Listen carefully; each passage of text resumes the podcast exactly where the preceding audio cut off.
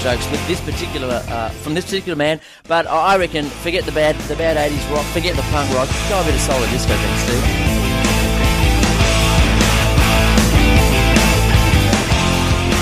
Welcome to episode eight of White Line Fever, and I'm here with the uh, the development manager for the Caribbean, representing the European Rugby League Federation. It's Romeo Monteith. Romeo, we're here in uh, Philadelphia, and um, by the time the listeners hear this, your first game of the World Cup uh, qualifiers will have been played against South Africa. How are the boys looking? Well, right now the team is looking very well. Um, the boys have been training for you know the past couple of weeks, and um, they're gelling very well together. Both the boys from the island and the boys from the UK. So um, you know we're feeling confident about tomorrow. It's going to be a tough game. But um, you know, we do expect the boys to go out there and give it their best shot, and then we'll see what the results are like. What um, What are some of the players that you've got in the team, Romeo? That uh, you know, your average rugby league fan might be uh, aware of. We heard Leon Pryce might have come, but he he hasn't come, has he?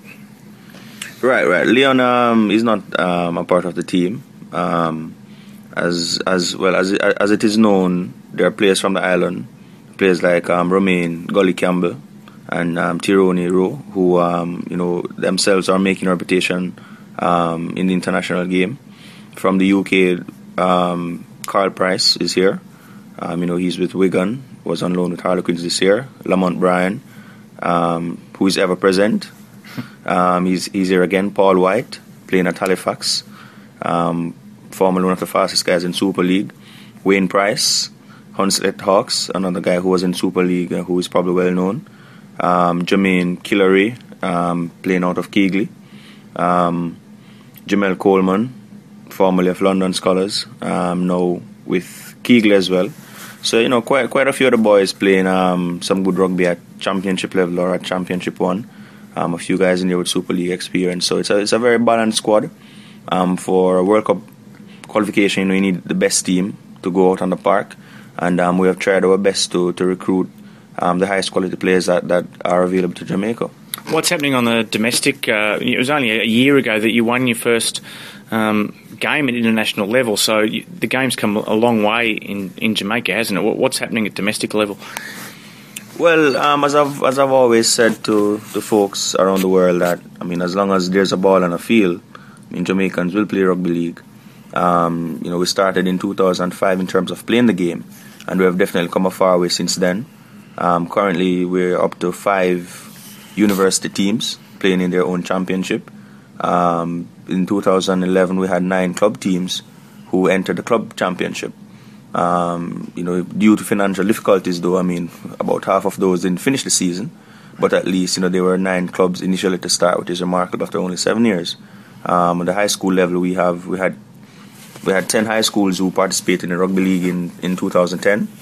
And um, for the school year 2011 to 2012, um, we have eight high schools in the capital and another four high school in the western side of the island who are interested in playing the sport. So definitely the numbers are increasing. We're up to around 500 players right now across all levels. The women are chomping at my feet because they want to play as well. Mm. Um, so definitely a lot of rugby league is there to be played on the island, and um, it's just a matter of um, the association being in a position to um, to put tournaments on and to put competitions on mm. because people will play. There's a club called the Hurricanes, and the intention is to enter a team in the American League. I mean, how much has the split in the American League hurt those plans? Is it complicated the issue at all? Um, well, the, the, the Hurricanes um, is an idea that is being supported by Dane Campbell um, at the Noosa Pirates, coach of the Noosa Pirates. Dane has been really good to us and um, it's an opportunity to really lift the standard of, of the local boys a bit more by having them play in a competition that is based somewhere in North America. Of course, you know that Canada is on the radar right now. Canada, they're doing very well. Uh, currently, have the AMNRL and the, um, the you know the, the, the USARL, I think it is, um, in the states. Basically, it comes down to um, a business decision that Dane and his management team will make when the time comes. Hmm. Um, by that time, who knows? Maybe both competition, both organizations will have um, come back together. Hmm. Um, who knows? Maybe maybe something can happen in Canada. So really and truly, hmm. it depends on um, the, the competition or the organization that will work along with us and, and um, where there's the best opportunity um, to really have the boys play outside of the island. Mm. So I wouldn't really say it has hurt um, the, the, the, the, chances of the Hurricanes. I think it just makes it more interesting. Mm. But at the end of the day, you know, I mean, why can't we all just get along? That's what we want. You know? the last question: What are the prospects of sending players to overseas clubs in the meantime? Um, uh, there's been talk about it, hasn't there? But there's some of the um, technicalities and formalities are quite difficult. Yes, um, really, really and truly, ultimately, that is the ambition of, of most rugby league players around the world. Um, you know, once you want to get to a certain standard, you definitely want to see yourself um, in some of the best competitions in the world. Mm. And at the moment, those are really in the UK and, and in Australia. Um, some clubs are definitely interested in some of our local boys. Um, you know, we have been inquiring about the requirements, and um, right now, in your country, you need to, for example, for the UK, you need to be in the top 17 ranked countries in the world mm. um, to be able to apply for a work visa right now. Mm. Um, you know, I don't know if there are any special considerations that can be made because you know the the ranking is going to be changed every month, really mm. and truly. Um, so definitely there there's some interest here for the boys, and you know we hope that a couple of the guys can will get the opportunity if they can get the work visas. That's the critical thing. Now, Romeo, we play music on this program. It would be a cliche if I tried to pull out some reggae. Would that be a cliche or not? you should run some Bob Marley, man, or you know, or some Buju Banton, you know, and let the fans have a have a airy time. One love. I'll try and find the the thing in my library that is closest to reggae. Thanks for being on the program. Good luck in the World Cup qualifiers. Yeah, thanks very much for the time.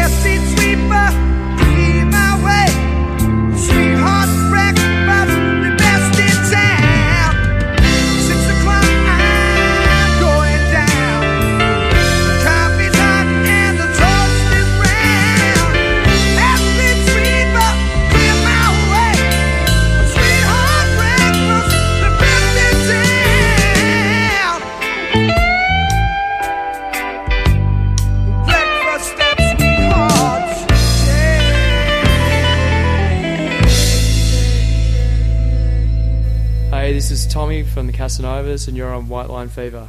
Welcome back to the program. I've actually done some pretty cool stuff in the last week and a half. Uh, last week's episode, we spoke to Kevin Iro from the Cook Islands Rugby League. I was in the Cook Islands. Um, after that, and I only mentioned it very briefly, went to Cabo San Lucas for Sammy Hagar's annual birthday bash. It was great. Uh, the first night, uh, an unannounced set from Chickenfoot, who are absolutely outstanding. If you listen to the show every week, you know how much we love them. And then uh, the second night was a Sammy Hagar solo show with uh, Vinnie Paul uh, uh, sitting in on the drums, Michael Anthony there again, some other guests. Um, so because I just neglected to mention any of it last week, here's a little burst of Sammy doing the Van Halen classic "Finish What You Started" on night two.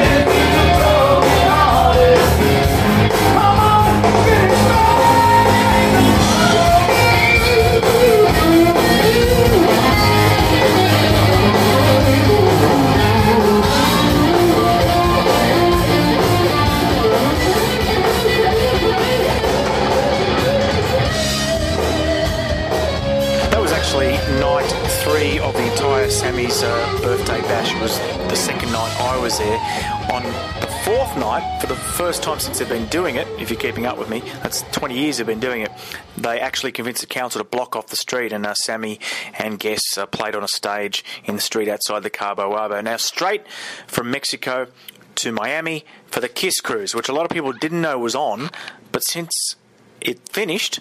Um, it's been receiving a fair bit of publicity online if you if you get on the uh, the rock websites, and that's because it was uh, pretty damn fantastic. Now it started with an acoustic show on deck as the uh, Carnival Destiny pulled out of dock.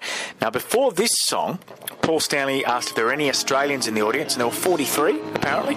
Uh, then he asked if there were any Kiwis, and there was dead silence. But the reason he asked was because this song was only a hit in those countries. truth.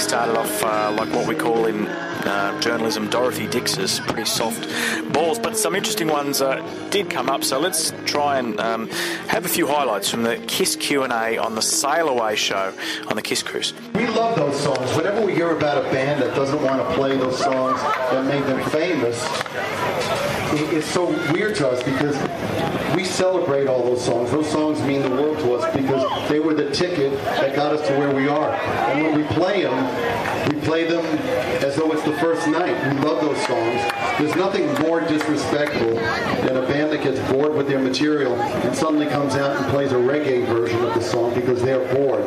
We go on stage every night to play those songs exactly the way we wrote them, exactly the way they should sound, and give them the respect they deserve because those songs have been great to us. We've never done this before. I will tell you, we're going to tell this to our grandchildren. This is so cool. This, this is a first for us. Thank you for making it so memorable for us. And you're Memory of a lifetime. Gene's going to call his grandchildren tomorrow. Just kidding. We got Marina here. Marina is from Germany. Marina, sprechen Sie Deutsch? Ein bisschen? Hochdeutsch oder Hochdeutsch? Hochdeutsch? Was? Ah, Berlin. Ich bin ein Berliner. If you guys get your Kiss Dakota rings out. And she wants me to read her question for you. Uh, did you know that until 1989 it was illegal to be a Kiss band in Germany?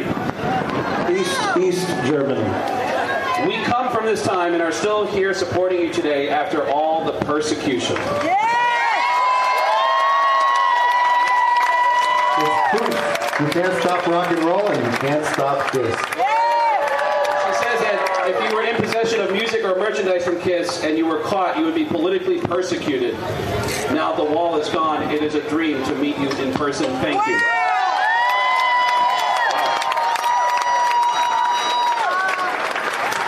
By the way, none of that is an exaggeration. I personally, there's a limo driver, there's a guy who drives me in a town car in LA. He's from Kiev in Russia. The guy spent 18 months in jail for this heinous crime. He had destroyer. He was put in jail because we're so dangerous to the world. How about this? Communism lost. We win! Gene, why are you so quiet all of a sudden? I, I, I just work here. You never shut up. Guy talk. He's married now. He's married now. He's not allowed to talk.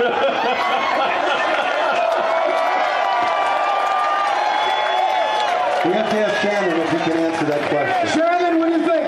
Um, I think around the time of Lick It Up, well, right around Creatures, I thought we were making a great album, and I, I thought we'd really run maybe a, a missed course. I think what we had done is we felt that when the band continued and all the original guys weren't there, we should come up with more characters. And you know, the, the truth was, what we've always been missing until we, we put everything back together was those four images that are, are known worldwide. Some people may have an issue with that, and I say you're welcome to your opinion. Go fuck yourself.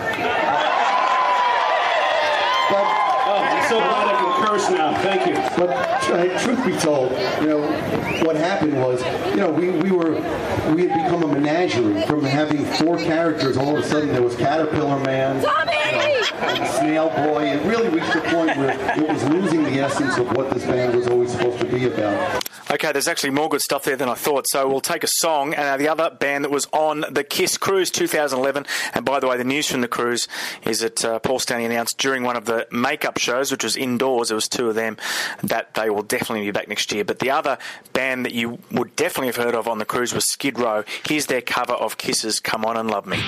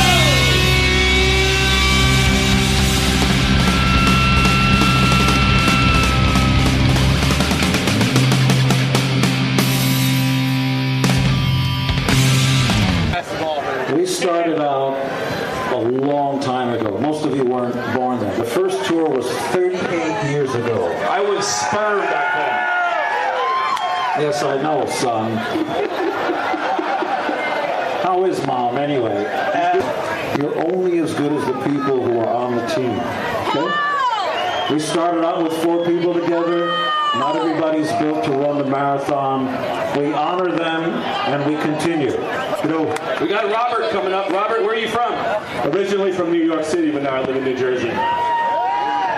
Lost your job, huh? We haven't been. Uh, we haven't been to China.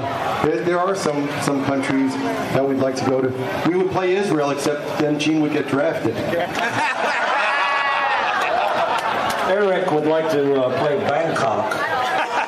Question is, am I producing Monster since I produced Sonic Boom? I am producing Monster and uh, and kids. And Yes. yes, that's when I'm not producing kids. I've, I've got a, an eight-week-old now and a two-and-a-half-year-old and a, a five-year-old. And I'm getting cable TV so we can stop. Any musicians that played on a Kiss Studio album that weren't credited, that were famous? We are uh, going to protect the original members of the band and not really go there. So their memory is going to be held in a high esteem. We're, you know, we're, we're uh, I'd say about three quarters of the way, if not more, done with the album, and it's it's just great. I mean, as good as we feel about Sonic Boom, uh, this is this is really a great, great classic album. Rather than say it sounds a little like this one, a little like that one, it's it's about as as, as pure as we want to be, and it's as, as much who we are in the studio as we are live. Right, guys? Your Well, I mean, I think anybody out here would under, you know agree that uh, to play lead guitar in the greatest band in the world is really something you can't beat. So, you know, to come out and, and play the first gig, I think the real first gig was the uh, Kiss Symphony show in Melbourne, and. Uh, that was a mind-blowing experience for me. I was really nervous, but uh, we made it through it. You know, we were recording uh, a concert for a DVD and a, and a, a live four, so there's a little pl- uh, pressure, but uh, we made it through, and uh, it was very gratifying. You know, I was blown away to be doing it. Though. What can I say? Andy, where are you from? Switzerland. Switzerland. Get ready for this one. This is probably going to be five minutes, but go ahead. Gene, Gene, what kind of watch is he wearing? I got a question for Gene. If you like, I ask you in German. Uh, Swiss Deutsch? No, German. Hochdeutsch? Yeah. Okay. Wie fühlt es sich an, verheiratet zu sein? What are you doing later? How does it feel to be married? How does it feel to be married?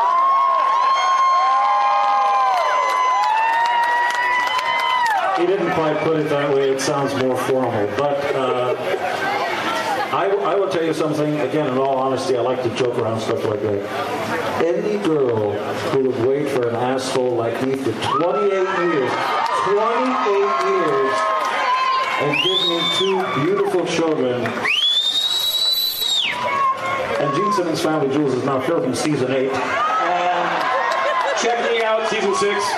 I came to Jesus. Uh, in all seriousness, I love Shannon Tweed and I do as well. Thank you very much. She wants to know if Kiss can send our kids to Disney. As the thousands of dollars we would have had for that vacation I spent following you guys around North America. How many kids do you have? Two. Two where, kids. Where are you going from? Ontario. I, I will personally send both of your kids and you to Disney. We've got Vance. Vance, where are you from? Cincinnati, Ohio. Vance wants to know if we can send his kids to Europe. Who needs a new car? This is for Paul.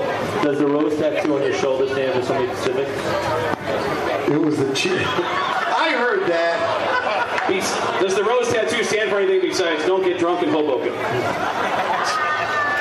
Hey, Chief.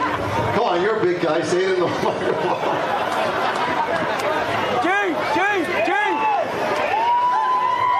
No, it's not true. Come on.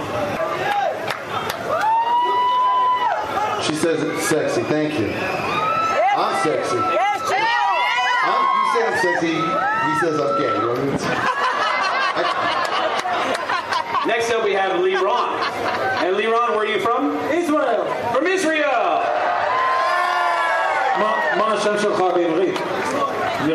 And what is your question? My question is. Hello, Father. if you could choose one to open for you again, who would it be? And who were your favorite opening acts? Uh, ACDC.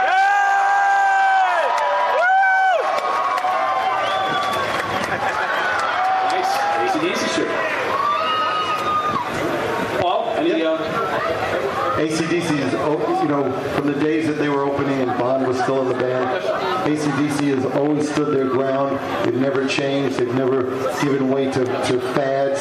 ACDC. How long does it take you to put on your makeup and your outfits for your shows? Gene? It takes me the longest. It takes me two hours. More. Because you never shut up. Eric likes to disco dance and, and do lap dances on Gene. Only on Gene. Only on Gene. Thank God. And Gene never says no. Hey, I gotta, I got to entertain him. I think Gene likes it. Okay, I hope you enjoyed that. As far as I know, not available anywhere else. Uh, didn't break any laws by putting it in the podcast. We're about to find out, I suppose.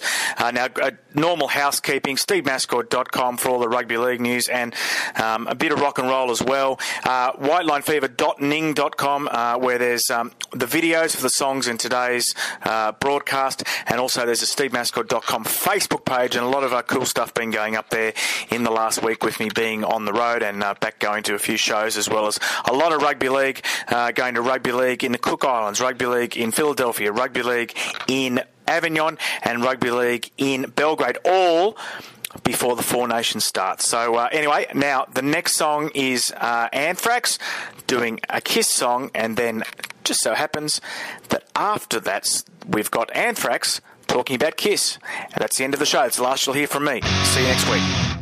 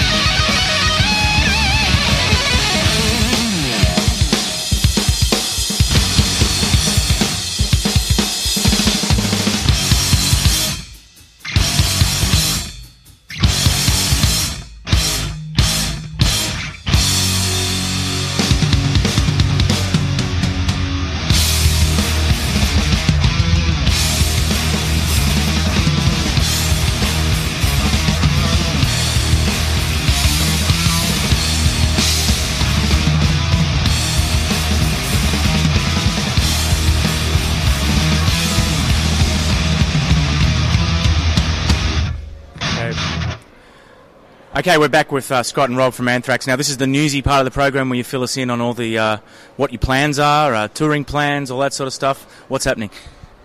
We start touring this record soon. Uh, U.S. tour starts October 14th. We have Testament and Death Angel out opening for us. After that tour, we go to Japan and Indonesia. We'll break for the new year, and then we basically plan to be on tour probably most of next year. I, I can't tell you exactly when we're coming to Australia yet, but we're coming to Australia. And what what is the situation with videos these days? I mean, do you sort of know when something comes out, we're going to do two videos or three videos, or is it just a matter of how successful the songs are? What- How does it work? It's, funny, it's, it's kind of funny that you mentioned that because literally today I got an email from the head of our label in the States saying it's time to start thinking about a video. Really? Yeah. Um, yeah, it's literally Missy emailed me this morning because I, I, I wrote her just about what's going on at radio and at home, The Devil You Know is doing really well at, at radio at home and it's growing and growing. It keeps getting bigger. And she said it's, it's time to start thinking about a video. So literally those conversations started today. Mm. We had no intention of making a video because these days it's, it's kind of like no outlet for it. yeah, it just goes on YouTube. That's all it is now. It's not like it's not like there's places that play this stuff anymore. So to spend that much money on something, we just find there's better ways to market your band with that money than making a music video. But now the label is telling us we want one. They're going to come up with a budget for it, so we'll make one. You know, if the, there's going to be a budget. How is like how does touring now sort of differ to the to the eighties? I mean, uh, as far as I don't know how much money you can make out of, out of it, or what the routine is, or you know what the promoters are like. I mean, is it always is it changed that much? Not really. It's, I mean, touring is really, considering no one buys records anymore, or you know, most people don't buy records anymore. Um, touring, you know, has always been for us. It's just what we do. We're a working man's band. We're very blue collar in that aspect. Um, I think the one of the main reasons why we're still doing this is because we've been such a great live band our whole career, and it's something we take a lot of pride in. And just being able to go out there and do that and have people come to your show and really just entertain the fuck out of them for two hours and let people, you know, just see what it's all about live. Um, it's it's just as important as making records, as far as I'm concerned, for Anthrax. What's your highest aspiration for this record? What what how far do you think it can go if, in a dream? What what, what what would you like? The limit. You know, it's like I think we're going to try to take it as far as we can go. You know, who knows? The sky's definitely the limit. How big can a metal record be now? Like wh- what? Yeah. Yeah. So um after What's crazy is though, even the even Metallica now, if a Metallica new record comes out in the states, it'll still sell a, a million, which is incredible because these days to sell a million records, that's like equal to selling six million or seven million, you know, ten years ago. So, um, to me, that's how big a metal record could be. If like in the states anyway, there's still that op- that opportunity where if something really connects, you could sell a million records, which these days is is massive. Are you excited about the new Kiss record? No. How come? I haven't bought a Kiss record since the solo albums in 1978. My window of Kiss is from like 74 to 78, um, and that's about as far as it goes. On that note, thanks for joining us, guys. I really appreciate your time. Thanks for having us, man. Cheers.